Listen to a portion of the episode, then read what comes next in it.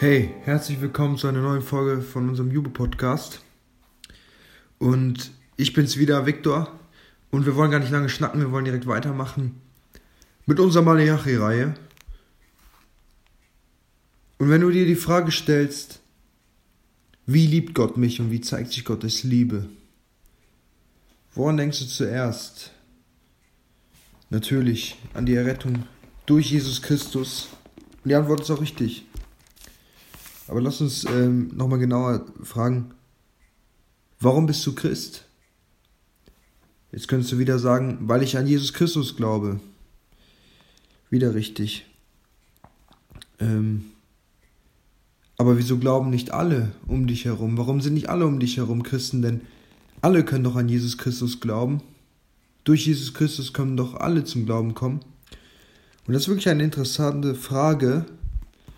Und genau um diese Frage geht es jetzt in unserem Abschnitt. Wir beschäftigen uns ähm, mit dem ersten Kapitel, Vers 1 bis 5.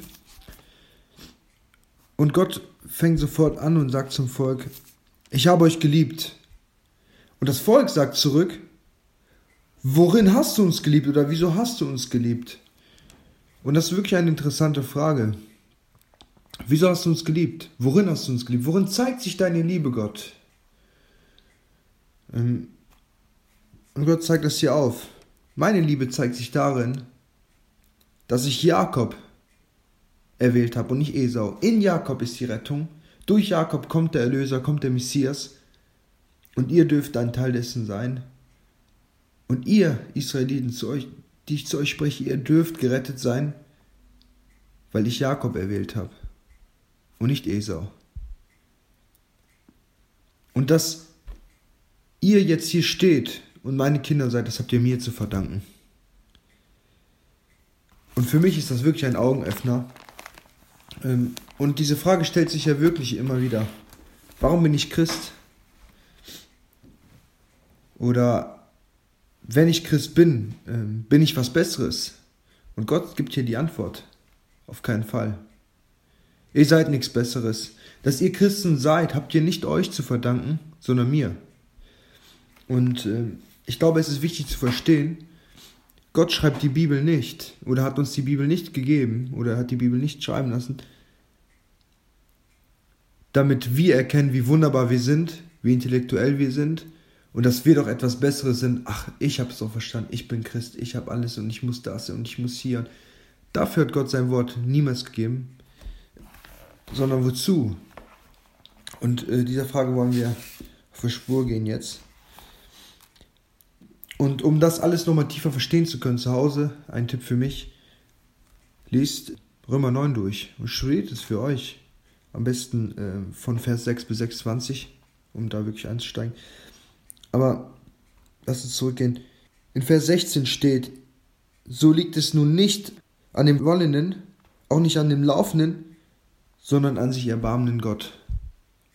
Also, dass du gerettet bist, liegt nicht daran, dass du willst oder dass du läufst oder dass du tust, sondern dass Gott sich dir, Gott sich erbarmt dir gegenüber. Das steht schon mal fest. Du bist gerettet, weil Gott sich dir erbarmt hat. Weil Gott dir gnädig war. Vers 18. Also nun, wenn er will, dessen erbarmt er sich, und wen er will, verhärtet er. Gott tut, was er will. Es geht immer darum, was Gott will. Es geht um Gottes Willen. Gott entscheidet, wem er rettet und wem nicht. Und deshalb sagt Gott zum Volk Israel, ich habe meine Liebe darin gezeigt, dass ich euch erwählt habe. Und in Vers 23 erkennen wir, das ist, also in Römer Kapitel 9, Vers 23 erkennen wir, dass es darum geht, dass man Gottes Herrlichkeit sieht. Es geht um Gottes Herrlichkeit. Es geht nicht um uns. Es geht um Gottes Herrlichkeit. Und Gott soll verherrlicht werden. Wir werden Christen, damit Gott verherrlicht wird. Wir leben, damit Gott verherrlicht wird. Und auch hier zeigt Gott, ich habe euch erwählt. Und Edom wurde ein Sinnbild des Götzendienstes. Und das dieses Volk und das Land ist nicht gesegnet. Es wird immer wieder zerstört. Es wird immer wieder heimgesucht. Aber ihr seid gesegnet, obwohl ihr diesem Götzendienst genauso hinterher rennt. Israel ist nicht treu geblieben. Aber warum blieb Gott treu?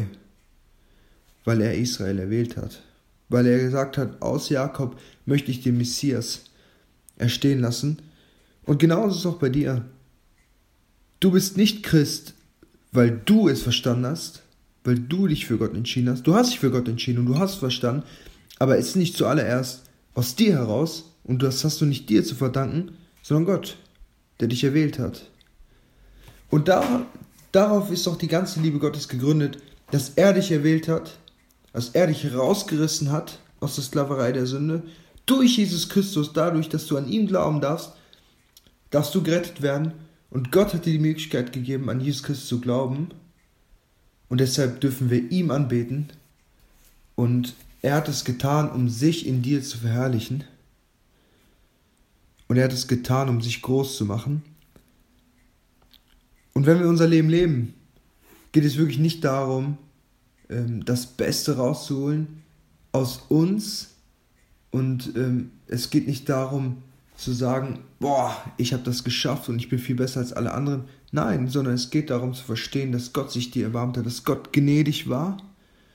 Es geht darum, Gott zu verherrlichen, denn wenn die, die Rettung war schon dazu da, um Gott zu verherrlichen. Also das ganze Leben sollte auch dazu da sein. Verherrliche Gott. Lebe für Gott. Er hat dich erwählt, um sich zu verherrlichen. Und ähm, hab das immer, immer in deinem Herzen es geht nicht um uns. Die Bibel ist nicht für, Gott, für uns da, sondern die Bibel ist für Gott da. Gott ist für sich selbst da. Die Bibel soll Gott verherrlichen und nicht den Menschen. Es ist kein Menschenbuch, es ist ein Gottesbuch. Und deshalb steht auch im letzten Vers Vers 5 im Malachi-Brief, Kapitel 1. Und eure Augen werden es sehen, und ihr selbst werdet sagen, groß erweist sich der Herr über das Gebiet Israels hinaus. Und auch Gott möchte sich in deinem Leben groß erweisen. Lass Gott groß werden in deinem Leben, indem du immer wieder Gott die Ehre gibst, Gott alles zusprichst, erkennst, dass Gott hinter einem steht. Jeder Wimpernschlag ist Gnade, jeder Atemzug ist Gnade. Jeder Lebenstag ist Barmherzigkeit von unserem Gott. Und du stehst nicht da, wo du jetzt bist, weil du alles geschafft hast und weil du das Ziel vor Augen hattest, sondern weil Gott dich geführt hat. Und deshalb soll über unser Leben stehen, groß erweist sich der Herr über uns. Groß erweist sich der Herr. Lass uns unseren Herrn, unseren König, unseren Gott, unseren Herrn aller Herren groß werden in unserem Leben. Lass uns ihn verherrlichen. Das soll unser Ziel sein, das soll unser Lebenssinn sein, dass wir Gott verherrlichen, für ihn leben, auf ihn ausgerichtet leben und alles ihm zuweisen. Amen. Und ähm, das soll eine Ermutigung für uns sein. Inwieweit zeigt sich Gottes Liebe in unserem Leben? Und lass uns niemals auf uns schauen, sondern auf Gott schauen. Ja, bis zum nächsten Mal. Und ich hoffe, dass das hilfreich war und dass das hilft, unser Leben nochmal zu durchdenken. Und ähm, schaltet ein zur nächsten Folge. Bis dann.